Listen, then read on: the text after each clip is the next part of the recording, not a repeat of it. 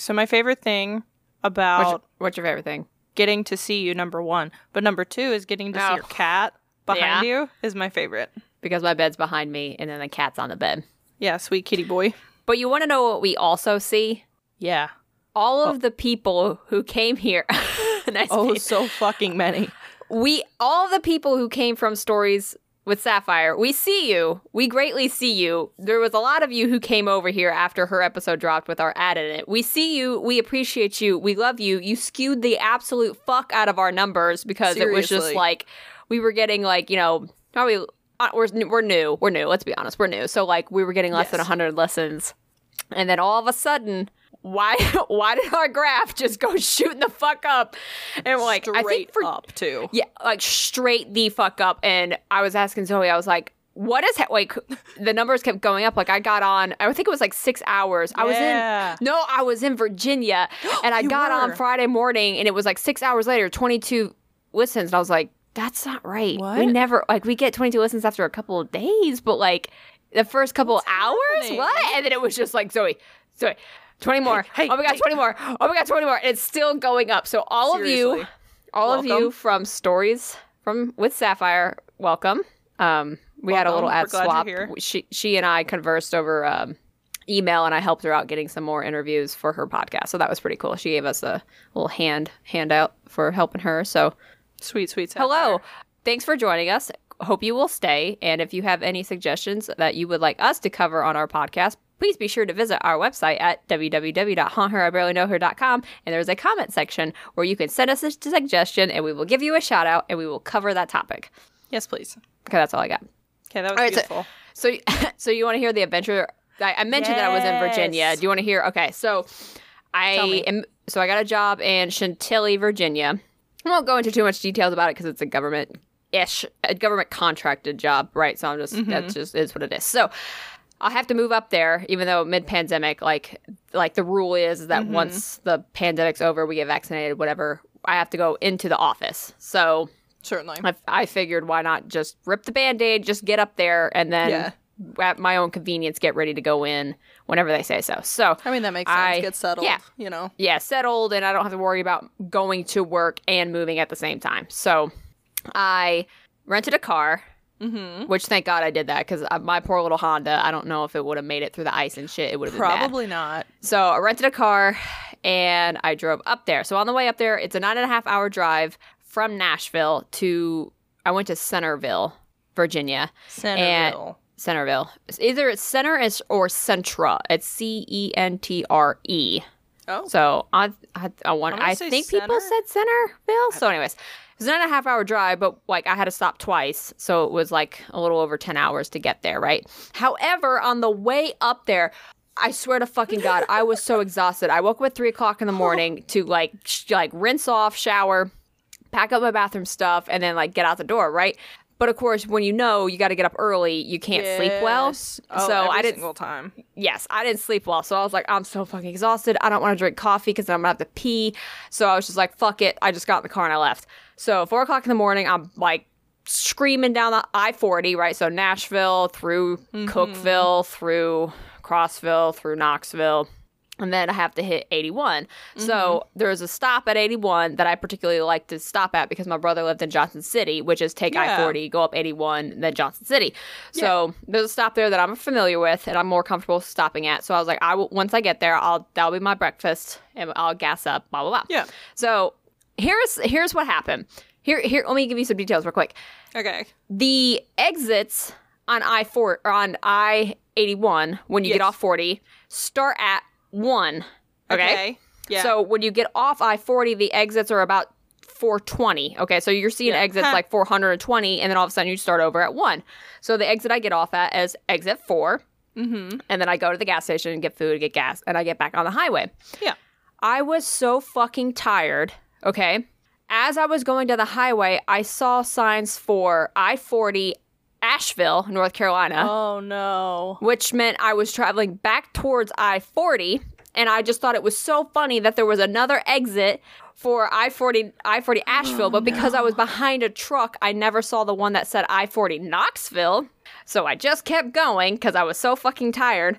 Didn't even I was like, I'm just going the right Oh, way. no. Also, the fact that there were three lanes headed Yeah. back towards Knoxville should have been my clue because there's only occasionally three lanes on I 81 towards Yeah. Virginia. Then I see a sign, RC exit signs that are like 402, 398. And I'm like, why? How did I get from exit four to like 402? Like, what is happening? I didn't realize until I got back to the suburbs of Knoxville that I was going the wrong fucking direction. I added Yep. 40 minutes to my trip because I drove 20 minutes in the wrong direction. And when I tell you I flew off that Oh fucking highway to get back on, holy shit, I was so fucking mad. Oh Be- god, I can because it was it was a, it was a genuinely short trip of like 40 81 66 boom i'm where i need to be. So like it was only like three three highways. So i was like i could do it. No i didn't fucking do it. So that was cool awesome. Oh, so anyways no. i get there it's a pr- it's a really nice pretty area i'm so fucking Mhm. excited it's like really pretty um the buildings are super nice. Like everyone there is Oh. like wearing their masks. It's Hell so yeah. great. I saw nobody dick nosing their masks. People were walking That's around because it wasn't shady. Yeah, there was really nice buildings for like conventions. I went up and saw my work, and it's like in a really pretty area. So I got up there, got to my hotel, passed out for two hours, and I woke up and I was like, I need food. So I went and got ramen. That was cool. And I got to see a couple of other places, Mm-hmm. and it was just clean and nice. It was just clean and nice, and everything just looked new, and it was it was really pretty, and it was really nice, and it was definitely different from Tennessee, and I Oh, am for one hundred sure. percent okay with that. So I went and visited three apartment complex while I was up there because that was my whole Mhm. goal was to drive up there look for apartment complex. So the first place I went to was the one I picked and was Yeah. just phenomenal. It was a little bit on the higher end overall. However, I could it was actually the cheapest for the first year, Mm-hmm. given like the security deposits, admins, pet fees, blah blah blah yeah.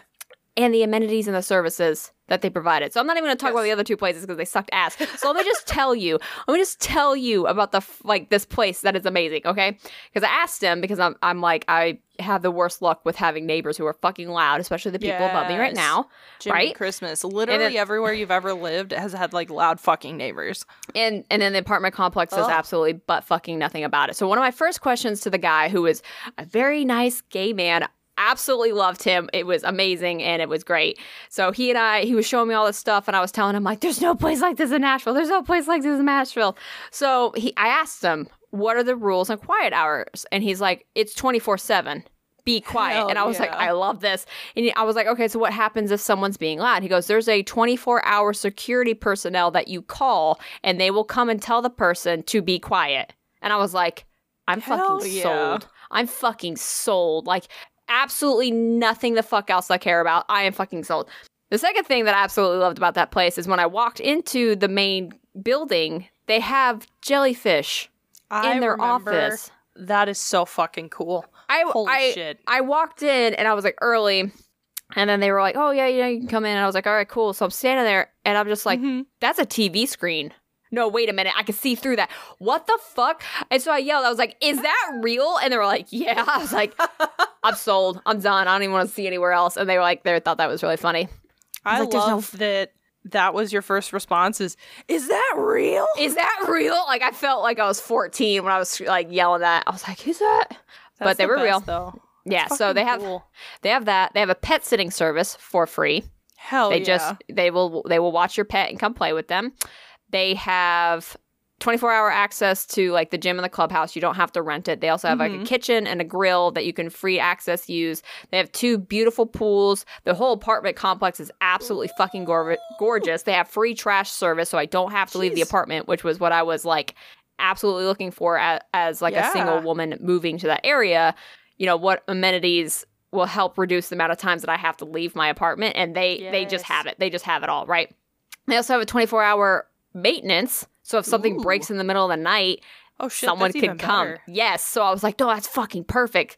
So there was that. Their gym's really nice. Their facilities are just just just gorgeous. Absolutely gorgeous. I love the whole place. They had nice pretty ponds and whatnot. The buildings were like blue and gray. So that they were really pretty. Like pretty building colors. Yes, it, it was just it was not run down like all the cars there. Like my car will be the nastiest oldest car when I move up there. Holy shit. Yes, I'm not jo- like the guy who was driving like have like a awful car. no, I don't. Everything was like brand new Fords, Jeeps. Uh, the guy who I was touring with, he drove a Mercedes, like a like a sedan, like super nice Holy Mercedes. shit. Holy shit! and he was like in a suit and tie and everything. I was like, mm, I'm showing up with fucking boots and a bum ass jacket. Jesus. So all the cars there were just brand new, immaculate. Mine's probably hands down going to be the oldest, nastiest one there.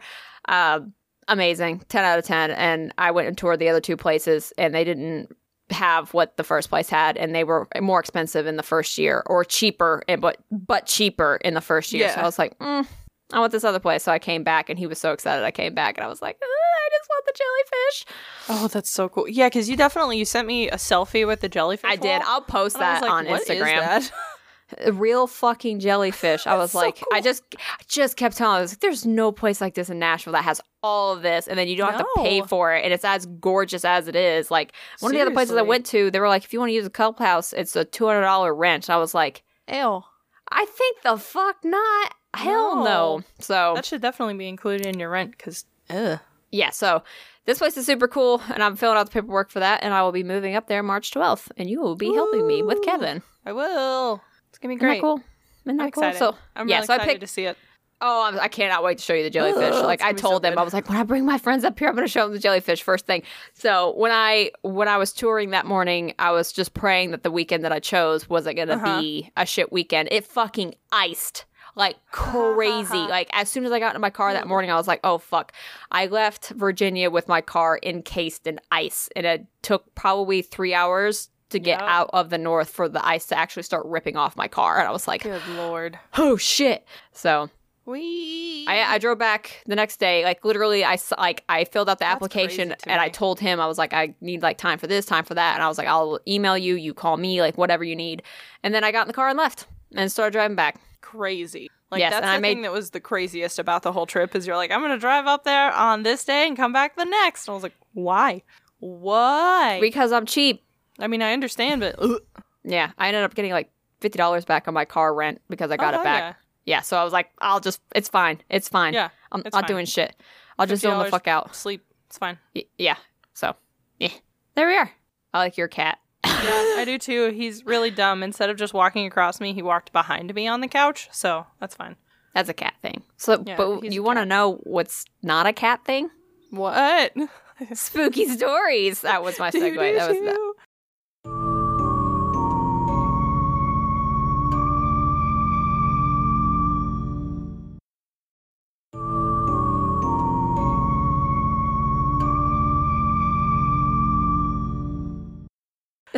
That's okay. I don't know if you could hear Frederick, but he just did the like purry noise, purry No, loud meow. So I couldn't hope hear that it. comes through. I hope it does too. Okay, so we ready to flip a coin, Yeah. uh, as we do here on this show. Yes. What do you we, want? Yes, we do. Booty ass. Okay, I like that sigh. Those are. I live for those. Get them. Get them. heads. I go first. yes, because I want to learn about the thing that you're doing. Actually, I I- about it. I really wanted to go first because mine's kind of a segue into yours, Sagoo. Which is really cool. So before we start, if you like what we do and you appreciate what we do, what we do, and stutter a lot on our podcast, apparently, you can Same. support us for a small measly fee of either five or seven dollars on patreon.com slash haunt her i barely know her we have two tiers one is a basic support and then one is additional features like you get access to our notes you get a sticker and a nice handwritten note from us and as soon as zoe is out of the shithole that is school this semester we'll probably be doing a little bit more we also have bonus Yes. patreon episodes that we are absolutely getting back into which is absolutely Yes. great and we're we're actually starting to deviate a little bit away from paranormal per se and delving into uh, a lot more interesting topics that are popping up and whatnot. So Agreed. Yes, it's going to be really I mean, really it's interesting. still paranormal. It's just like a different facet of the paranormal gem. You know? yeah, yeah, yeah, yeah. Like it's not like specifically haunted places anymore. It's like the like topics Yeah. and specific things around I'm digging it. paranormal. Yeah. Okay. All right. Cool. So I, Kitty Groves, will be covering the Majestic Twelve. That was the longest inhale of my life because I'm so excited.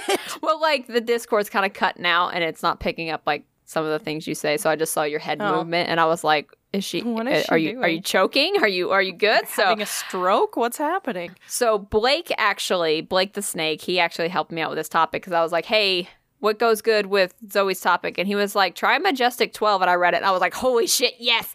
So we're gonna cover it. 10 out of 10. So it's called the Majestic 12 or MJ-12 for short, right? Ooh. So Mission so the- Journal 12. no. J's for genius. Michael Jordan 12? Stop it. Michael Jackson, how dare you?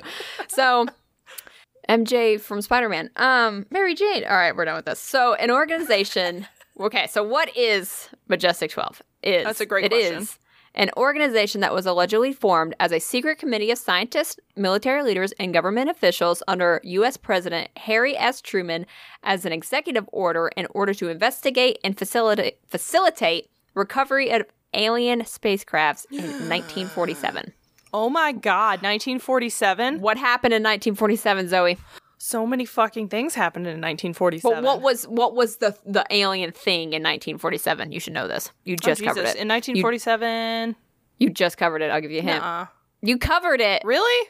Yes. I don't remember dates. Look like Roswell. Well, there's also a lot of things that correlate in 1947 in my notes, so that's why I was like, "What? What? 19 Oh, are oh, you okay. sure? Is it 1947?" yes, it Ooh. is. So Okay. so this this apparently was a committee formed around the Roswell incident because it was like the first like big major like U.S. cover up Yeah. recovering alien artif- or alien bodies and space not even artifacts but like yeah. Alien shit. So this Alien was shit. alien shit, just whatever. Yeah. Uh, so th- this this started the spawn. So this majestic twelve is is thought to have spawned Mm. because of the Roswell incident, right? Okay.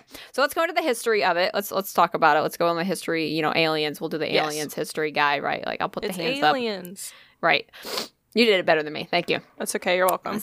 So, the knowing hows about the Majestic 12 are actually em- emerged in the 1980s when UFOologists rallied around the fact that the Roswell UFO incident was a cover up by the government. So, even even 20, 30 years later, it was still going on that Roswell was a cover up. Like UFOologists were still oh, certainly. like gaining ground, like still like going at it. Like it, it still has not gone away. That they still remember that it's going on. So around this incident, it became speculated that there was an upper tier of government officials in charge of alien shit that was sparked from the Roswell incident, right? Makes total So- sense to me. I'm on board. Okay.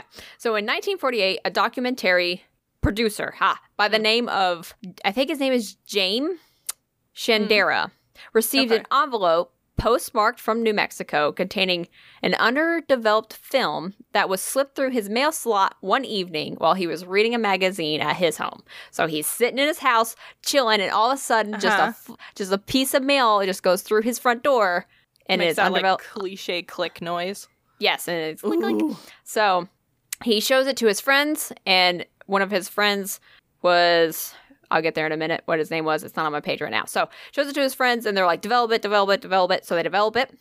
And what was on the films Yes. was it showed eight images that were pages from a document that appeared to be briefing papers of Operation Majestic 12 written in 1952. So Okay. the the Majestic 12 was formed in 1947. This Okay. document that was pictures were taken of were 52. Gotcha. Okay. So the documents describe that of a secret committee of 12 officials, which was ordered by Truman. It listed the 12 members of the MJ 12, but I'm just going to just go through these. Lloyd Berkner, Detlev Bronk, Van- oh God, You're doing great. oh shit. Van- I believe in you. Vanirvar Bush, which he is an inventor and engineer, head of the U.S. Office of Scientific Research and Development during World War II. We have James Forrestal, Gordon Gray, Ras- Roscoe H. Helen Cotenter. That one's rough. Bless you. Jerome Jerome Clark Hunsaker, Donald H. Menzel, which he's he has a hmm. PhD. He's a theoretical astrophysicist and avid Hell UFO debunker. Robert M. Montague, Sidney Souers, which was the first director of the CIA, Nathan Okay. F. Twinning, and Hoyt Vandenberg.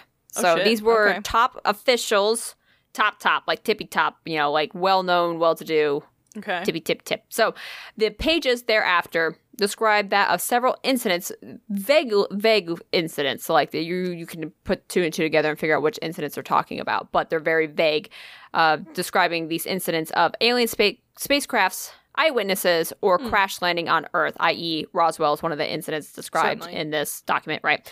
And how the U.S. handled the cover up and spacecraft extraction of the different inst- uh, incidents. So, like how they were able to do it, blah blah blah. So it's eight pages of this stuff, Oh, and shit. it this this kind of became colloquially known as they were the first Men in Black. Right. Ooh, so there you go. So that's a little segue into Zoe's uh, topic. It also ex-. Woohoo. So wait, what did you say? Sagoo. Goo? Yes, Sagoo. So Like is mispronouncing segue.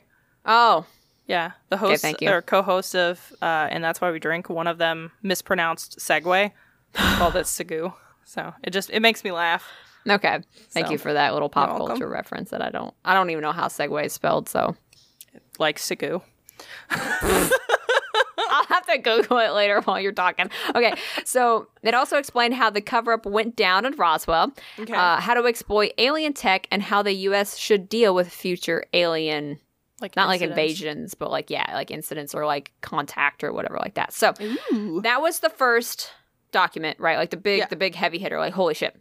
Later on, some of Shandera's colleagues, all right, so here we go. So Stanton T. Friedman and Mm. Bill Moore. Bill Moore is the one who was like kind of like the the spearhead into like developing this and like searching the archives and like really driving this home to like really dig into it, right? Yeah. S- said that they were sent an anonymous message about what is called the Cutler Twinning Memo. Now, twinning is one of the Majestic 12. So he's Yeah. apparently one of the ones on this committee, right? So Okay. they got an anonymous message about this memo in 1985. The memo was written by President Eisenhower's assistant, Robert Coulter, Okay. and it was addressed to General Nathan F. Twinning that had a reference to the Majestic 12 in it. Okay? So that was one document supporting the Majestic 12 document. okay. Another, at, at another time, a man named Richard Doty, or Dottie, I'm not quite sure, who claimed to be a part of the United States Air Force Office of Special Investigations, told filmmaker Linda Moulton Howie that the Majestic 12 story was in fact true. He produced documents somewhere, I guess out of his ass, that showed the proof Seems of the viable. existence. Yeah, right. See, this showed the proof of existence of small gray humanoid aliens that originated from the Zeta Reticuli star system. Let me just throw that in there real quick. Um, he later promised footages of the UFOs. Later provi- promised footage of USOs. There we go, and Okay. an interview with an alien. But this, these films were never produced or presented, so it was kind of like certainly. who who the fuck was this guy? Later on, so a little bit later, in 1996, a document by the name of MJ12 Group Okay. Special Operations Manual Extraterrestrial Entities and Technology Recovery and Disposal began circulating amongst the UFO community. Mhm. Um, you can buy this on Amazon. Oh shit. It's it's really weird. It is it looks like official government papers that have been kind of like xeroxed or scanned for those Oh. of you who don't know what that is. Um, and it it's it's it looks super like 1940s 1950s yeah. document and it says like top secret on it, but you can buy it, which is really weird. yeah. it is labeled- strange. It says top secret on the front of it, which is so it's so weird. So it talks about the recovery operations and the security and the tech needed to recover the UFO, right? Receiving and handling extraterrestrial materials. It identifies which biological entities that are being dealt with based on the anatomy. So like is it the grays? Is it I don't I don't know. You would probably have a better idea of like the different aliens that the Yeah. people know about. I feel like I got a book when I Oh, was Jesus. younger Yeah? that Did I just unlock a memory that you didn't know you had? Yeah. sorta. Like it was one of those from like the book fair that was like, Have you been abducted by an Mm. alien? And like went through what like if you have weird scars that you don't Yep. know where they came from on your Yep. hands and shit like that, which I do. Back of your And, like, neck. Yeah. Yep. I remember that book now. I don't know where it is. But I had Shit. it. Okay, cool. All right. Now I know where Hmm. your alien interest comes from, and here we are, and why I, why I don't want to be doing this, but yet you want to. Proceed. So, anyways, Proceed. identifying UFO UFOs based on specifications, right? Mhm. So this is what this whole book entails. You can find it on Amazon, and it's like a couple bucks. I don't I'm know gonna look that up because I bet I fucking had one. what. Or well, not that, but like some sort of. I'm gonna look at it regardless. I'm Okay. curious. Oh yeah, you can. There's like a couple like demo pages you can look on Amazon. It's also there. I put a link Okay. of it into my notes. Hell Okay. yeah, ten out of ten. Okay, so we have we have the original the original document of the Majestic 12, right? That Yeah. came from the underdeveloped, and then we have the uh, the memo. We have this man who came forward. We have another document of the special group's operation manual. Okay, so we had all Okay. this stuff that came forward. Right. So this is this is the evidence that proves this was a thing. yes. Now let me let me do the devil's advocate. I have to tell you about like the people who came forward and was like, "No, this is fucking bullshit." Certainly. Philip J. Klass. Does that ring a bell? Does It that ring a bell? Okay, well it should, but I'll jog your Oh. memory. All right. Um, this is the second time he's appeared on our podcast. He also was a part of the Walton abduction of the logger guy. yeah. Okay, in episode 15. Yeah. Um, Klass also was the one who went to the Walton abduction and tried to poke holes in it. oh, it was that dude that like he loved. Okay.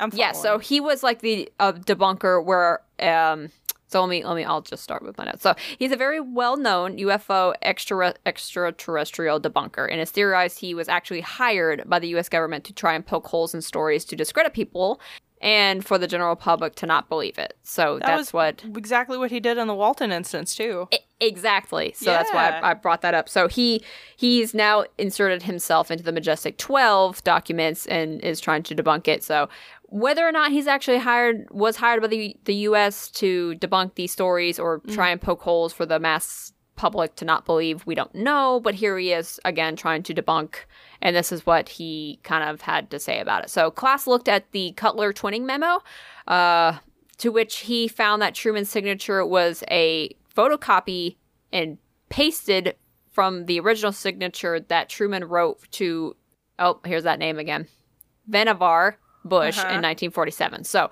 what that says is he basically, someone took a photocopy of Truman's signature from another memo and put it Hmm. On it. this memo. So I don't know how in the hell he figured that out that one out or unless he looked at every single memo written by Truman and was like, "Oh yeah, you can cuz it mentioned like having scratch marks through the Yeah. signature and they were exactly the same." But it's like, "How the fuck did you see that?" Like, I don't I don't know. So Yeah, like is that your specialty? Like I guess. I fucking guess, but he That's pointed weird. that out and it was really interesting. He also pointed out that the way the document was written for the time was not in the same format as the actual as actual government official documents, Mm. nor did it follow Truman's format. okay. And and the document is marked top secret, which fun fact, those classification codes were not used until the Nixon administration. oh shit. Yep. So I was Okay, like, oh, that's fair. Oh fuck! Oh fuck! Okay, so that's a little sketchy. Alright. It's a little sketchy. He proclaimed that the doc- the documents were so ridiculously flawed that even the Soviets or the Chinese intelligence would not be fooled by this. Like they would, even Yeah. they would see that they were fake.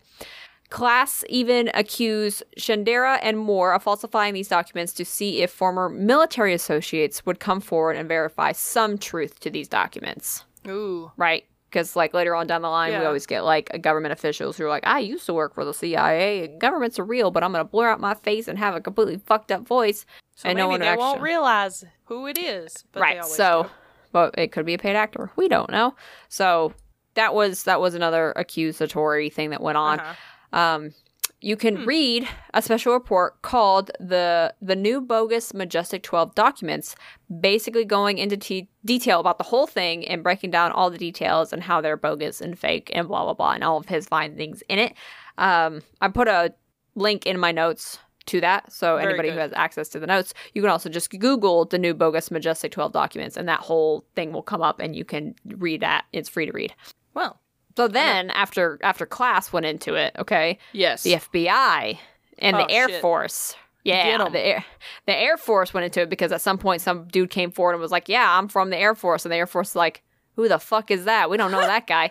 So That's not so the- guy. Who's that? the, who the fuck is that? So the FBI and the Air Force did a little bit of investigation on the MJ12 and the documents that mysteriously showed the fuck up one morning. hmm They were trying to find out if someone had leaked these documents and try to find the whistleblower, which of course we all know that the US government does not like whistleblowers. Oh, yeah, So- you are very correct. exactly. So the Air Force came forward and said that no such group had ever been created. So like the Majestic 12 was Oh. they they were like that's not real, but like they get to say whatever the hell they want. So can we really believe them? I don't know cuz like eh, I mean anyways. So the FBI got their their hands on a copy of the documents that the of the, the MJ12, right? Because they were in circulation, so it wasn't like it was hard to find. You can Right. Google it. actually Google the MJ12 documents and you can find them. Right. And and then the FBI also has a copy of them and posted them on their vault because it's like Oh. vault.fbi.gov and you can actually look at documents that they have. You can That's just so find cool. yeah, you can find I posted the link of that too. Uh, vault yeah, vault.fbi.com slash majestic percent 2012. Oh, ah, that's cool. So basically what the FBI wrote is not basically, it's actually officially they wrote the document is completely bogus.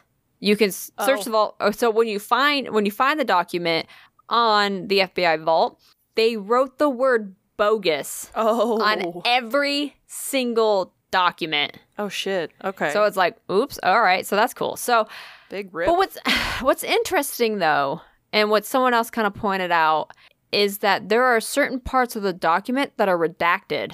oh. Yeah, like where they black shit out. Why why would you redact something that's bogus? Exactly. So why are they redacting shit on the document? Yeah, that doesn't make any sense at all. No. So that's something really that someone dumb. pointed out. Like it might be false, but why do they blur shit out? Ooh. I don't so like that's that. so that's that's the entirety of the majestic 12 basically Okay. there is there is um belief that are, there is a higher tier of government and Certainly. they're they're the ones that are in the background you know pulling the puppet strings of what are we doing with aliens now so supposedly it's a hoax all of it's a hoax Yeah. but who is to blame for starting this false information? That is where we go next. So Okay. we have to talk about that a little bit. Some believe that it was a- all originated by Moore because he was the one that, as I said, was spearheading the whole like let's search, Right. let's delve into it, let's develop the film, like let's let's look into it. So people believe that Moore was the he was the biggest conspiracy theorist of all of them. Um, he or and then who depending on who you asked, you know, maybe Moore was not to blame, maybe it was somebody else Mm-hmm. Made up these original documents and then further created more documents to try and support the original documents to further string along the story.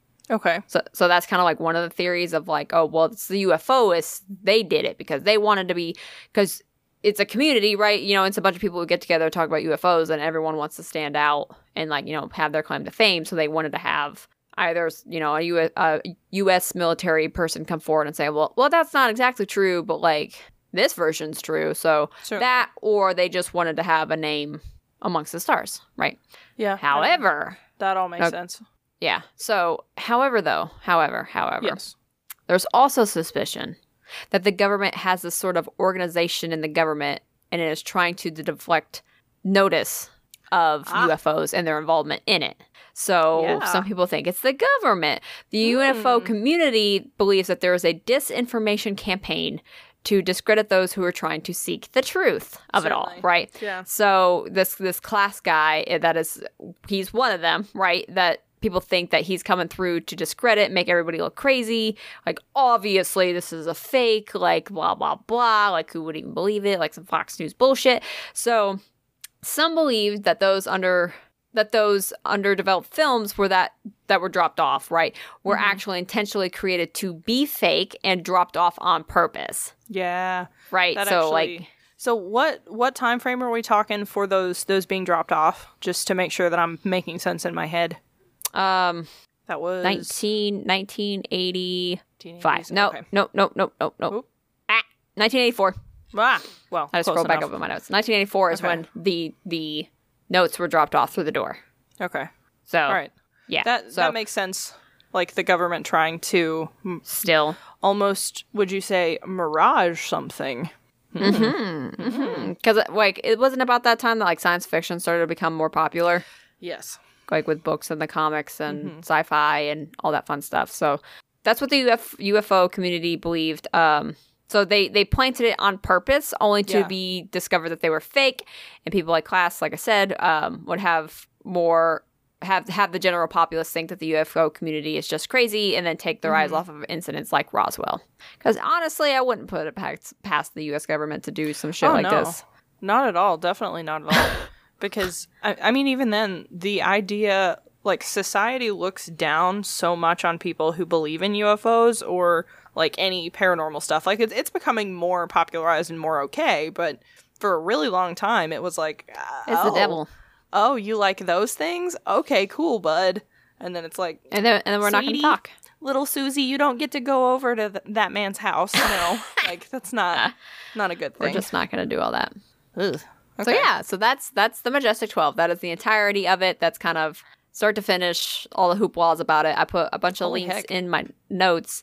Put a bunch of links in my notes about what where I got my stuff from and some of the uh, documents that you can read um, Beautiful. about the Majestic 12. And you can actually read Those Documents? you can actually read yeah the, the the majestic 12 documents from the like yeah. even though it says bogus written across them you can still read like oh that one's obviously like roswell and there was another one that an aircraft saw a flying a, a formation of nine flying saucers and about that incident and how they were just like oh we're gonna we're just gonna say it's weather balloons so Ah, yep, sounds about right. That's Yep. pretty consistent. Weather balloons.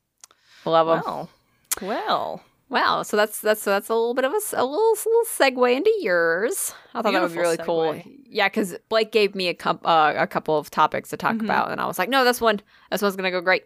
Yeah, this actually fits really, really well. But Yes. before you start, Yes, please. We're at mid roll. Okay, so at this part of the podcast is where we give shout outs to our Patreon members, and this week we do have our newest Patreon member, Wow, Blake wow, wow, the wow. Snake. He's the one that actually makes all of our music Intro and extra music, sweet boy. And- well, the intro music is the extra music. He makes the interlude. I mean, okay, right?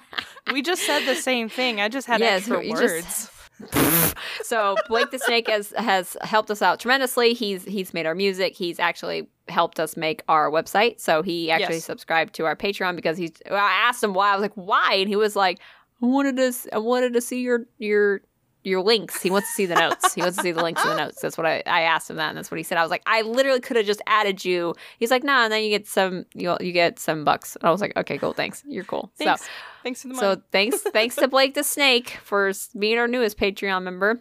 So if you want to support us and the easiest way possible, if you're on iTunes, definitely be sure to leave us a, a five star review if you could, and leave us just a little friendly like, oh, they're they're they're okay, they're pretty cool. They're pretty, review pretty on- okay. on- Apple pretty okay on Apple Podcast, and if you're on Spotify, Spotify. I, I'm like dragging.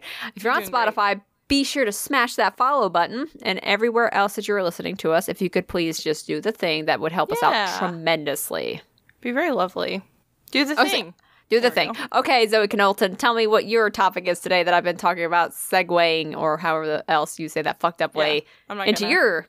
Okay. podcast So we're going to talk about this week the Men in Black. Do do do. See, the Mm-hmm. only thing that I know about the Men in Black is the movie Men in Mhm. Black, and then like just a cou- couple of other like cameos of, of stories where the Men in Black show up. So tell me Certainly. all about it. so the Men in Black are always associated with UFOs. Always, always, always. Um, they don't show up anywhere else in any sort of other thing. It's always people who are very outspoken publicly about UFOs that get visited. So I think that's really interesting. Nice. So the Men in Black, I'm going to tell you what they look like and how they like appear. But they they're in black suits. Yeah. There's more mm. to it than that. Yes. Oh, There's a lot oh. more to it than that. Okay. So they always show up unannounced. Always. They never have an appointment. They just show up. They That always like the wear. U.S. government. Yeah, right. right. Once we get into like Sean Lazar or Bob Lazar and like all those other things, yes, you will understand that. Okay, cool. So they always wear matching black business suits with like your black ties, your black shoes, like your fancy thing. Like when when you watch a TV show that has like a procedural crime drama, those things where you see like your FBI person, they're always in like the black suits, like the quote unquote cheaply made black suits. That's basically Uh-huh. what they wear. Okay, cool. Cool, cool, cool. They present themselves only as men. There's not been a female man in black, which Interesting. you know, here we are. That's fine. It's the It's not equally represented. Oh no, this isn't just the 40s, my dude. This is all the way through till today. Oh, I meant okay. Oh, okay. Okay, cool, cool, cool. They always say that they're working for some sort of government agency, be it the FBI, CIA, or some other undisclosed group. Like they'll flash a badge, but they don't like let you inspect the badge. They That's just, like, bullshit. If Yes. they don't, yep, if they do Not not, let you read it, you don't fucking say a word because I have dealt with Right. government officials and they will hold it for as long as you say, okay, I'm good. Mm-hmm. They have to do cool that. Ugh. Okay. So they will vary in race or ethnicity, but their builds are always very similar. They always travel in pairs. So there's always at least two of them, sometimes three. They're never a singular man in black. It What has to fuck? be two or more, which I thought was really kind of sketchy and weird. That's that is weird. That's really weird. Yes. So their weight is usually like around like looking at them you'd estimate between 170 and 190 and they always complement each other. So if you have more like one dude's like more on the heavy huskier side, the other one's more on the huskier side. And like they're the same height basically, like right around the same height and they look very normal. They're usually in the age range between early 50s to li- or excuse me, early 30s to late 50s and they're either Okay. completely bald or have very very low cut hair. They have no f- tattoos, they have no piercings, they have no scars that are visible, and some people say that they have like waxy skin. They're not very emotive Ew. at all. They, they don't really emote, which is kind of gross. These like fucking test tube babies. This is disgusting. Mm-hmm. That's one of the theories. Ugh. When they arrive, they're always in some sort of a sensible black vehicle, usually a car or a van. Their main purpose is, of course, to suppress the public knowledge of aliens and their visitation to Earth. So, Oh yeah.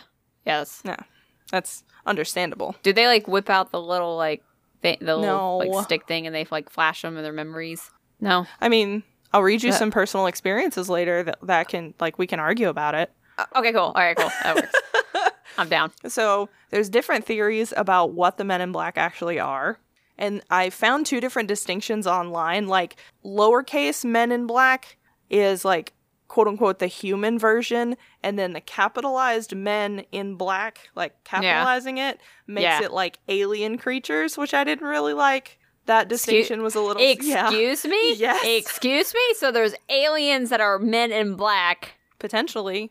So let, let, let me tell you these theories. Okay, right. tell me the things. So tell me the, things the things. first one is that they're aliens disguising themselves as people, Okay. which is when you would use capitalization. So some believe that they have, you know, of course, their awkward mannerisms or their lack of emoting, like showing any kind of human emotion. Like they Excuse can me, say sir. Can I have ketchup for my apple? Yes, Mr. Ketchup with Apple over here. Maybe Black Eyed Kids are just child versions of Men in Black because you remember when I told Mm. you the the Black Eyed kid stories and there was two dudes in a black van in black suits and the oh kids my got in the fucking van. god. Remember that? Holy shit. Yes. What if that's just their ah! form? What if yes, what if they're being oh, trained Oh, for the men in black? chills. Oh, Dude, you just fucking you Ugh. just fucking I didn't like Oh that. my god. Okay. no. All right, let's all right. Okay, let's go. Yeah, moving on. So people think that they're aliens because of their inability to emote, uh, their weird mannerisms, their single-minded focus on getting people to stop pursuing UFO sightings or UFO UFO research, as well as their ability to just vanish completely after their visit with like no proof that they were there. Yeah, because a lot of people like will just turn one way and turn back, and they're completely fucking gone. Yep, just like with Black Eyed Kids. Oh, Stop making I'm that. Stop. Stop making that connection. How So- dare you? A second theory is that the men in black are actually machines. Okay. So some people believe that they're similar to like androids or like humanoid robots, whatever, which would explain the lack of emotion and strange mannerisms. But that being the case, that's they first appeared in the, the 1940s, so I feel like that's a little too That's advanced too for early. the 1940s. yeah. So, and of course, the most popular theory is that they're government officials, which makes the most sense to me. I mean, yeah. I mean, I talked to some government officials, and they're pretty fucking awkward. Yes, and very like don't know how to emote properly, so I mean it mm. makes sense to me. Yeah. Yeah. If you're hanging around enough people, you won't know how to emote. True enough. So there you go. So it's believed that the men in black are government workers that are sent into the homes of outspoken individuals who perceived as a threat, and which that also would explain why they use intimidation tactics instead of just outright murder, because they work for the government and the government's not supposed to kill its own people. But here we are. okay. supposed to. Supposed to. Supposed to not do that. But I mean, if it was an accident, uh, I mean, he just tripped down the stairs. He fell. I don't I don't know. He just fell. and then fell on and then fell on seventeen knives. Ooh, fell down 17 stairs on 17 knives. I don't know what happened. Oops. Okay. So, the first person to ever report an encounter with the men in black was a man named Albert K. Bender. Mr. Bender was born in Pennsylvania in 1921. He served in the U.S. Army during World War II as a stateside dental technician. And after Okay. an honorable discharge, he relocated to Bridgeport, Connecticut. Oh, nice. That's where I'm from. Bridgeport or just Connecticut? Uh, just Connecticut. No. Okay. I'm from. I was about I'm from, to say, that'd be fucking wild. Not from Wallingford. No, bless you. Don't know anything about Connecticut. Nah, I don't either. So go ahead. Oh, fair. There's there, Well, there's nothing. uh, there's Uh, okay, th- this is related. Every time I think about Connecticut, you might get offended. I always think of like how they taught us how to spell it, which is, was connect I cut. no. That's fair. That's what I. Yeah. That's I. I don't know how to spell Connecticut. To be honest. I get I get really fucking lucky. Yeah, so here we are. Uh, well, Mr. Bender worked in Connecticut, Connecticut, as in a scissor factory. What the fuck? Insert lesbian joke. Beautiful. Okay. All right. so, but but he may have together. worked. He may have worked in a scissor factory. his real passion, his real Tell me. passion was the paranormal. Yes. yes. Get it, Mr. Bender in that scissor factory. Bender in the Scissor Factory. That sounds like a I barely know her. novel. oh Lord. Oh. Got him. Oh So- shit. Okay. It's all it's all good. So Bender founded the International Flying Saucer Bureau in 1952. That's pretty cool. President. Isn't that nifty? That's pretty nifty. There were about 600 international members who worked together to create a quarterly journal that they titled the Space Review, where they listed and detailed UFO sightings and offered like theories about them. Um, Okay. that was kind of fancy. That's pretty cool. right. That's a little spiffy. That's pretty Yeah. neat. Pretty pretty nifty for a guy that works at a scissor factory. In Connecticut. Yeah.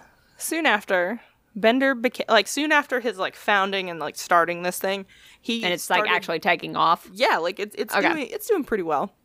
He started to get really ill, like strange illnesses. He would get weird phone calls all times of the day, and he would feel like he was being watched intently. Oh fuck. If you And feel like you're co- being watched, you're being Probably watched. being watched. Ugh. So this coincided with a crazy, just like epidemic amount of UFO sightings all over southern Connecticut. So I thought that was kind of I didn't know that. it's kind of weird. I didn't know that. Even though Southern Connecticut, pff, that's like what a couple acres. Yeah, I mean it's not really that far from northern Connecticut. Let's be real. But um, okay. So in November of 1952, Bender realized that there was a strange man with glowing eyes watching him as he walked home. Eh, uh, Uh huh. Eh. Yep. Mm hmm. uh, Yep. Here we are. but your eye, sir, sir, Excuse sir. me, There's okay? something wrong. Do you need some eye drops? so as he like noticed this guy, he was walking home from a movie. He sees this dude. He's like, "Oh, he's following me and he's watching me." Immediately after, or well, not immediately, but like several days, weeks later, he reported being telepathically hypnotized. So he then Oh, you're. He's fucked. he He's is so fucked. fucked. He's done. you Also, don't shit like- talk aliens. Oh Christ! Like Ugh. this is this is the first time this has like happened and is being reported. So he's he's like, well, what do I do? Do I stop? Fuck no. Huh. So good, he, good on him, I guess. At that point, after being hypnotized, he Okay. started to report to his friends and family. There is a stench of burning sulfur in my attic bedroom. what the fuck? Uh huh. Burning sulfur? burning sulfur almost as if it's a demon. There's another theory I didn't mention to you that some of the men in black are demonic beings. So I, I thought that was kind of interesting. What's the relation of that? Bro, I don't What is know. the relation with that? Because yeah, because with sulfur, I didn't Yeah. even go to demons because we're on fucking aliens over Yeah. here. Well, I mean, I just here we are. Okay. Maybe they're all one and the same. I don't know. I don't fucking know. Ugh. So at this point, Bender was desperate. He wrote in the Space Review about the theory of simultaneous thought projection of the hundreds of IS, excuse me, IFSB members. What is that? It's his organization that he the Oh, oh, oh, oh Yeah. oh, okay. the, acronym. International Flying Saucer Bureau. That one. Okay, okay, the acronym. Gotcha, gotcha. Yes. So wait, wait, wait. So back up. What? Okay. What- Okay, what? So he wrote about simultaneous thought projection, right? Because Okay. he believed that the aliens were telepathic creatures. Right. That was something he fully believed, especially after being telepathically hypnotized. So he thought if all of us at once, every all 600 of us that are a part of this organization at the same date at the same time think this one phrase, we'll get through to them. So he wrote about it Oh. in his space review. Okay. So all the people read it. He ended up getting some information that, okay, people are going to do this with me. Cool. So the day arrived, March 15th, 1953, at 6 p.m. Eastern Standard Time. Everyone would think at the same time, calling occupants of interplanetary craft. Calling occupants of interplanetary craft that have been observing our planet Earth. We of IFSB wish to make contact with you. We are your friends. And they would just do that. Just think that over and over for like a couple minutes, right? Oh my god. Ugh, that gives me a little chills. Yeah, I got. I'm a little goosebumpy Yeah. over here. So, this is a holiday that's still observed by many UFO enthusiasts every single March 15th, That's pretty cool. right? Isn't that fancy? That's pretty thought that fancy. pretty- That's pretty nifty. neat. So, sadly, Bender's message did not go to plan. His rooms still smelt like sulfur, and he was still being telepathically ordered to cease delving into matters that were not his concern. Good. Okay, so does he describe how that came across? Like, was he hearing that in his head? Like, Um, from what I understood, yeah, he would just he would be in the middle of something, and then all of a sudden he would get a stray thought or something that felt like it was impressioning on him. That was like, "Hey, quit! Stop doing what you're doing. This is not your concern." Like that kind of thing. Okay, so like a, like an intrusive, an intrusive thought that does not feel like your own. Yes. So about this time, in addition to the smell of sulfur, a yellow mist would start to gather in his attic, coinciding with the sulfur smell. Bro, did he like take pictures? I didn't find any. Uh, So, well, that'll actually be explained. He may have taken pictures. I don't know. okay. undeterred, even with the fucking mist showing up, I'd be like, okay, time to like sage the house and fucking move. But no, this Yeah. bitch, he's like, well, he announced in the July issue of the Space Review, or he announced that the July issue of the Space Review would hold a startling revelation, is what he said. Okay. That startling revelation never appeared in print. So What? that's that's a little sad. no. Uh, Ugh. I hate it here. I'm so sorry. I also hate I think Bender hates it here, but Yeah. here we are. Bender's probably not here anymore. He's not. He died in Okay. 2016. Um, Damn, he lived for fucking ever. did. Holy he was shit. 94. He was a Damn. lived a good long life. Okay. So in July of 1953, Albert Bender was visited at his home by three men. Bender stated, quote, "All of them were dressed in black clothes. They looked like clergymen but wore hats similar to the Homburg style." So that that's kind of gross that he could like define what kind of hat it was. But I don't yeah, like well, I mean, that was the time of hats were in style. I miss hats. They made it clear that he needed to halt all UFO work immediately. They went so far as to telepathically communicate, stop, or else. So that's kind of fun. Gross. Oh, I don't oh! like that. I don't like that one very much at all, actually. I wonder if the Men in Black formed because of him. I don't know. Like, because if he was the first one to report it, Mm-hmm. Or maybe they had been stopping people from reporting it for a long time, and he's just the first person that didn't listen. fair enough. Okay. I don't know. That's a possibility. Yeah. So they confiscated all the copies of the space review he had and everything else that was UFO related that he had in his home. Oh, so if he did take pictures of the yellow mist, they were gone. Yep. Damn. That day, the yellow fog appeared in all of his upstairs room rooms and his attic. So the floor below the attic and the attic were both just full of this fucking yellow smoke, right? I don't like that very much. 'cause I No. don't understand it. As, So- it, tends to go. Yes. Right. So after the men left, Bender said that he was scared to death and he was so scared he could not eat for several days. Yep. They would continue to visit him throughout the rest of his life. This was not the Oh. only time. Oh shit. Yep. So that's gross. I didn't like that. A year and a half after creating the International Flying Saucer Bureau, Albert Bender disbanded it almost immediately after the interaction with the Men in Black. The final issue of the Space Review was released in October of 1953, and it contained a cryptic message. Quote, the mystery of the flying saucers is no longer a mystery. The source is already known, but any information about it this is being withheld by orders of a higher source. We would like to print the full story in Space Review, but because the nature of the information we have been advised in the negative, we advise those engaged in saucer work to be very cautious. End quote. Oh. Gross. Oh man. Big oh gross. man. That means he fucking knows more and can't He did. tell. Mhm. Ugh. Yeah, I wonder what they did to him to keep him from telling, because it's I that mean, or else. Yeah, I'm pretty sure. I don't know. I'd, I'd be a little fucked up. Uh, yeah, if, if, right. if someone fucked up. like Jesus. in my head was like, or else, I'd be like, yep, Okay, you got it. Yep. Done. Anything you want. Take whatever the fuck you want. Just don't do that again. Do you like Eggo waffles? I got some. What's a Pop tart? Oh, what the fuck? Okay. So Bender moved from this city and never returned. He also abandoned his UFO research completely after publishing a book uh, later on called The Flying Saucers and the Three Men before he passed away at the age of 94 in 2016. His house in Connecticut, which was 784 Broad Street, no longer stands. It was demolished in 1954 Why? to make way for the federally constructed Connecticut Thruway. Oh, okay. Interesting, isn't it? Weird. A year Yeah. after all of this happened, the government pays for a brand new highway right through his house. Hmm. Interesting. Yeah, that's just that's just a little weird. So now here are some more personal experiences.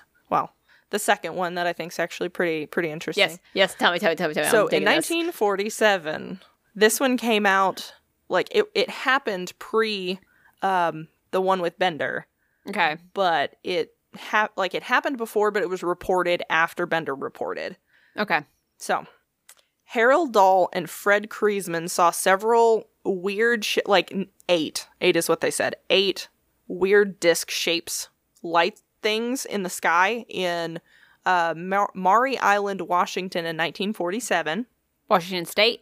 Yes. Okay. Washington State. They reported the sightings to a friend or like an acquaintance of theirs, uh, Kenneth Arnold, who was Mhm. a pilot who also had seen the several sh- disc-shaped lights in the sky the same night. Bruh, that's in the fucking Majestic 12. That's the one I was damn talking right. about. I oh my it. That's why I was like, oh, oh, look at the, ooh, ooh. I did not. Okay. All right, cool. We're on the Wild. same page. That's crazy. It, it's that's fucking nuts, actually. So uh, Dahl saw one of the objects drop a substance that resembled lava into their boat. It struck and broke a man's arm and killed a dog that was on the boat. Oh my god. Yes, What? So- that happened, and they told Arnold about it. That same night, they were approached by a one man, a man in black, who walked up to them and said, "Nothing strange happened here tonight. Don't talk about it, or else," and left. So that's weird because it's one, only one one. dude. It's one it was dude. one. Okay. That's weird. So Arnold felt that the story had to ha- have had some sort of merit to it because both the dudes were so spooked. So he reported the incident. An investigation was started by police out of California who drove up to check on it and see what was going on. yeah. The metal objects were discovered to be aluminum and not of interest. So they were like, oh, Arnold, you got fooled, man. So they just didn't tell him and then they left. On the way back to California, they died in a car crash. so that was never like finalized. It was so then the FBI took over and the FBI started their investigation and concluded that the sightings was a hoax. In their files, which I have a picture of, it might be the same files you were talking about actually, because it does look like that photocopied thing and parts of it are redacted. Right. But one part that's not is Dahl stated if questions by the authorities, he was going to say it was a hoax because he did not want any further trouble over the matter. So Dahl was like, nah, man, you guys are here. It didn't fucking happen. We made it up because he didn't want any more trouble. What Oh. fucking trouble was he in? What trouble? Who was given trouble? I'm so concerned. I know. So, so wait. So the substance Mm-hmm. that was uh, almost equivalent to lava that was Mm-hmm. molten dropped, metal, basically. molten metal. Okay, it Mm-hmm. Was broke just a dude, aluminum, apparently. broke a dude's arm yes. And they killed a dog. Yes. On the ship. Because they were on a boat. Well, I'm just wondering if it was molten metal. How the fuck did it break someone's arm? I don't know. I mean, I, w- I would feel like it wouldn't break your arm. It would just you know, Fucking melt, melt, your arm off. Right. Right. So okay. Okay.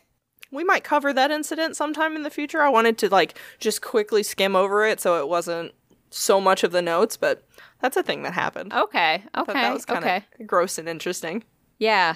I've never heard of that incident before, so interesting. Yeah, it's it's a pretty good one. It's a pretty good one. Okay. Now, my third story. Yes. Dr. Robert Hopkins was working as a consultant on a UFO case in Maine.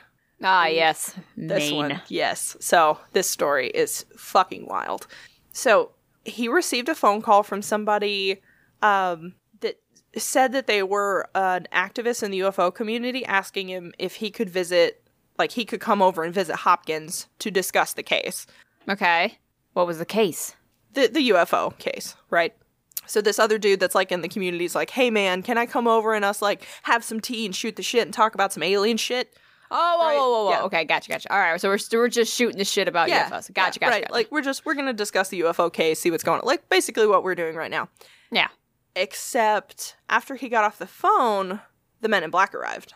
Like two minutes It's later. instant. Uh, Two it, minutes later. holy fuck. So one man was wearing a black suit and a black tie. Had a this this is descriptors from this guy's story. Had Okay. very unusual facial appearances. He had no hair. He had no eyebrows, and he was extremely pale. Alien. Hopkins' dog began barking erratically the minute the man entered the home. After the bizarre ven- visitor was finished questioning him about the UFO case, the visit got even stranger. And this is how this is like a big like quote section here. Did he did he ask for ketchup for On his his apple? apple? Oh no. Maybe. Okay. The man in black informed Hopkins that there were two coins in Hopkins' pocket, which was correct, How and the fuck asked do you him, know that? "Oh, that's something I didn't tell you. I fucked up." Wait a minute. Back the fuck up. I just what? Okay, I'll I'll explain this and then read this in a second. So Okay. the way the men in black get your emotional buy-in when they're like, "Hey, we know what the fucking alien shit you're looking into," they will give you an in-depth description of everything that you know about the case that you maybe haven't even told anybody else. So Okay. they'll come into your house and be like, "Hey, so we know that you're looking into this whole thing and like tell you every minutia that you know just to show, hey, we know as much or more about it than you do. Fucking quit. So that's kind of Okay. gross and spooky, and I don't like it. I don't like that. Yeah. So ugh. okay. So back to this little story dealio. Okay. So the man in black informed Hopkins that there were two coins in Hopkins' pocket, which of course Hopkins knew he had two coins in his pocket. The man in black asked, Hey, can you take one of those coins out? So Hopkins did, held the coin, a shiny new penny, in the palm of his hand. The man in black told Hopkins to watch the coin closely. After a few moments, the coin took on a silvery appearance and then appeared to be out of focus. Then it began to fade and eventually disappeared altogether while it's sitting in his hand. What in the penis? Uh huh. The man in black informed Hopkins that the coin would never be seen, quote, on this plane again, end of quote. Plane? Plane? Plane of existence? Excuse me. Yeah. Plane of Excuse me. Tell me tell me what other Blech. fucking plane there is that's not here. I want to go. Shadow plane. Not there. Not there. He then inquired as to whether Hopkins was familiar with the alleged UFO abductee Barney Hill. Remember Barney Hill? Yeah. Yeah, where they talk shit about the fucking UFO. It was like, "You bitch, we're coming." Yes. Okay. Hopkins replied that he'd heard of Hill, but was under the impression that he had died in the not too distant past. The man in black informed Hopkins that that was correct. Quote, Barney didn't have a heart, said the man in black, just like you no longer have a coin. End quote. so it should be noted that Barney Hill didn't actually die of a cerebral hemorrhage, not of anything necessarily Heart-related. heart related, although it is still throwing a clot. But anyway, the Men in Black then gently suggested that Hopkins destroy any material that he had related to the UFO case. Hopkins, extremely freaked the fuck out, followed the advice of the man and burned every single file that he had related to the case. When Yes, sir. he- right. When Would you he- like an egg Eggo waffle on the way out too? Here's an egg Eggo waffle and some peanut butter. Maybe some ketchup. I don't know what you like. I'm so grossed out. So, while he had repeated phone troubles after that, he never saw the man again. Never again. And he even would like call the phone company and was like, hey, I'm having phone trouble. And they're like, there's literally nothing wrong with your phone. Like, absolutely nothing wrong with it. And he even asked them, do you think my phone's tapped? And they were like, no, nothing's wrong with your phone. So, that's kind of gross. oh my god. Oh my god. I don't like it. All right, Oh the my next God. one. The next story is a photo. So I'm gonna need you to go to my notes and look at it. Oh, okay. Okay. Let me know go. when you're there.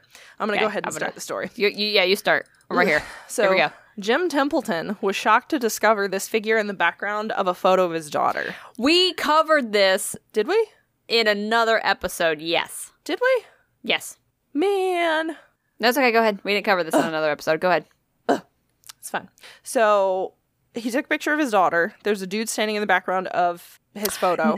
I'm so sorry. We did not cover this in Mm. episode. We cover this after an episode. You're right. Shit. Okay, yes. Okay. here But go. no, no. You, you go ahead. Go ahead. All right, perfect. So he took the film because when he looked at it, there was nobody, like, when he looked up from the camera and looked like, oh, there's nobody next to my daughter, what the fuck? The film was verified as authentic by Kodiak. Yes. And the Templeton story went public. So, of course, very big story. Not long after, he was visited by two government agents who referred to themselves as number nine and number 10. I don't like that. oh. Uh, that fits within Ew. 12 as well. Like 12 oh, agents. that's fu- and I mean, they're always in twos, right? Or That al- threes, which are divisible. that's um Gross. actually I hate that. yeah, but I also uh, but also I hate that because the Men in Black also gives themselves letters, so it's funny that they give themselves numbers. Mhm. Yeah. Um, but anyways, you didn't describe the picture for the listeners. I don't think so. Oh. So basically, it's an open plane, and it's obviously a picture. Like, what is this? Like the fifties, forties, fifties? Yeah, uh, it's a colored picture, but like it's a little girl in like a flowered dress, right? And she's in an open plane. She's in an absolutely open Yes.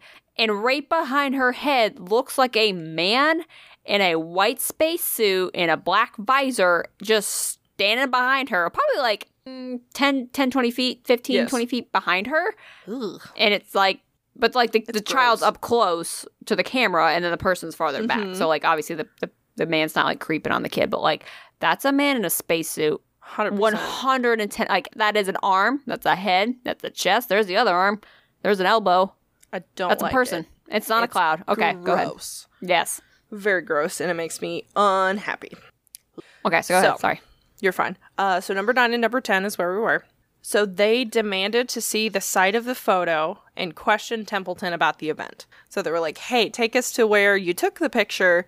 Tell us everything. which is Like- an open fucking field Right. Like, show us where your daughter was, show us where the guy was, like, the whole nine yards. Like, recreate it for me. Ugh.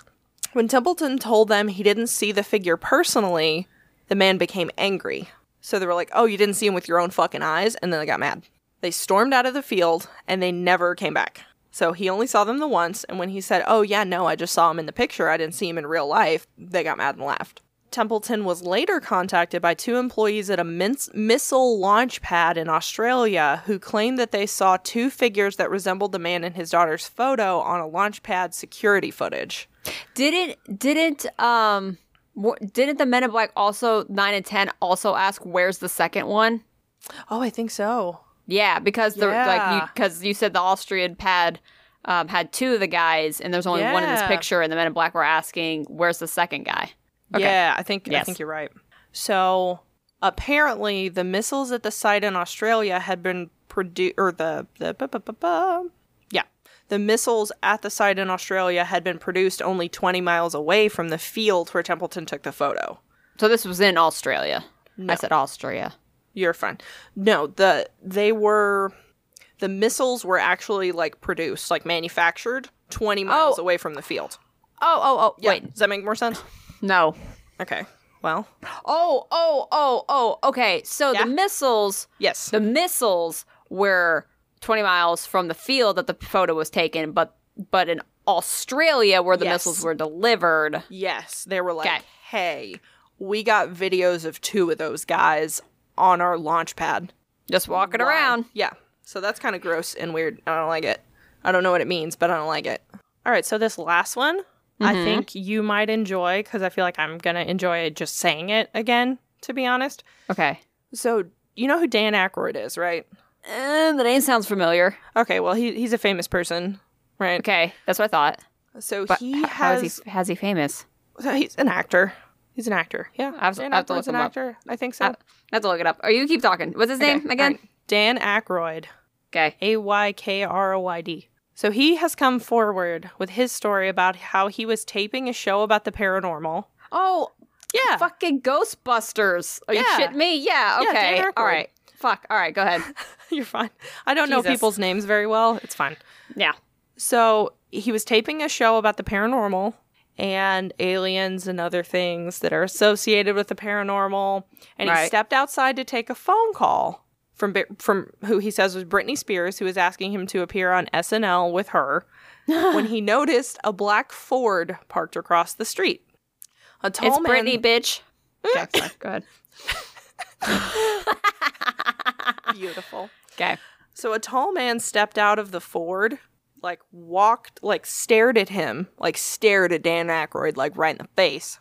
Okay. Aykroyd turned away for a, a second and then turned back around, and the man in the car completely fucking vanished. Excuse the fuck out of me. Yep. What He was he still on the? leave. Was he was he still Yeah. on the phone with Britney? He was still like, "Is Britney bitch?" Like talking to her, and he turned around and the fucking car was gone. That's gross. I don't like it. Okay. So after he finished his phone call, he returned into the studio to learn that his show had been canceled and he was like immediately ordered to stop filming. Oh my fucking god. Uh-huh. And he What the- has talked about this on like talk shows. Like what big thing. what show was going that deep that the man in black showed up? I don't fucking know. It's it's almost like if a show gets or if like a topic, any person, show, whoever, mm-hmm. gets close to a too like gets too close, right? Like to a topic specifically, Yeah. like they're about to like figure it out. It's like when that's when they show up. Yes. I hate it. It's gross. So some people doubt his claim, but Aykroyd says, quote, I know what I saw, and maintains that there was some kind of connection between these men in black and the end of his paranormal show. So that's gross. That's don't like that. disgusting. Yeah. That fucking ugh. So these are all older instances of Men in Black. I did find a book that I really want to read and maybe Uh-huh. do some Patreon episodes on. Uh huh. Uh huh. Tell me. Uh, written by UFOologist Nick Redfern. Okay. Redfern, out of the UK, titled "The Real Men in Black," that tells several reports, uh, visit like reported visits in the recent years. Uh huh. So, and that's the Men Uh-huh. in Black. They're Ah, gross and scary. The. Real Men in Black by Nick Redfern. It is. Yes, that fella. Fif- Fifteen dollars and some odd change. Fifteen doll hairs. Oof. Doll hairs. But yeah, here we are. So that's the Men in Black and how it relates to um, MJ twelve. Yeah. Majestic 12. the Majestic Twelve or MJ Twelve. I mean, you were right. Yeah. So I couldn't remember the word, but I remembered the acronym, and then it helped me remember the word. So here that's we all are. right. There we are. Ooh, Okay, so that was a that was a good. I'm so glad that Blake helped me pick out that topic because that went Me too. very well together. I'm glad we did this one. This one was great. Cool. What this episode 27? 28? Yes. I don't know. 27. This is a lot of fucking episodes. Yes, we're getting there, and then we have episode thirty Ooh, because it's it's a ten. So we got that's a gonna be a special. lot of fun. we got another uh, spooky corner coming up. So that's that's already in the works. That's going to be recorded not this weekend, but next weekend. I'm so excited. Yes. So it's, gonna going to be be really cool. Okay, cool. All right, beautiful. So I uh I forgot what our ending was. What our ending? Um. All right. So if you want to check, ah, it's God. I've it's been okay. a day. It's fine. it's been, a, week. minute since we recorded, and I've done a whole lot between last time we recorded and today. So if Yes. you want to check us out and see kind of what we're doing, check out our other episodes, see our faces, read our little Ooh. biopsies, um, leave a leave a suggestion of a topic, that you want us to cover, check out our That'd be website, lovely. www.heribarelyknowher.com. You can also follow along on our social medias at. H H I BKH Podcast. On Sorry, my Twitter, brain's running low. Yeah, I can also see the reflection of your cell phone in your glasses, you butthole. It is what it is. And we're almost done. Um, We're doing great. So if you get on Twitter, you'll get Zoe. If you get on Instagram, you get me. We've been a little bit slow because I've got my whole job thing, and then Zoe's got Mhm. really a shit show disaster of a um, semester with COVID and snow. So that's fun. So Snowvid. It's great. stop it. We're getting another winter storm tonight. How exciting! Because we've only had enough of this bullshit. So It's gonna be and, weir- and weirdly enough, I have more snow than you. I'm in Nashville and you're in Yeah. Cookeville. That's, really weird. We have a, Super we have a lot of ice coming, and I'm sure the power is going to go out again. So I'm glad we got this done. So Yeah, we had that little glitch, but we we power through it. Woo. Okay, cool. All right. Beautiful. So, is there anything else? Uh, no, Okay, cool. I don't think so. All right. So until next time, haunt her. I barely know her or her cousin George. Stop it. I'm gonna build a whole fuck. I gotta turn this.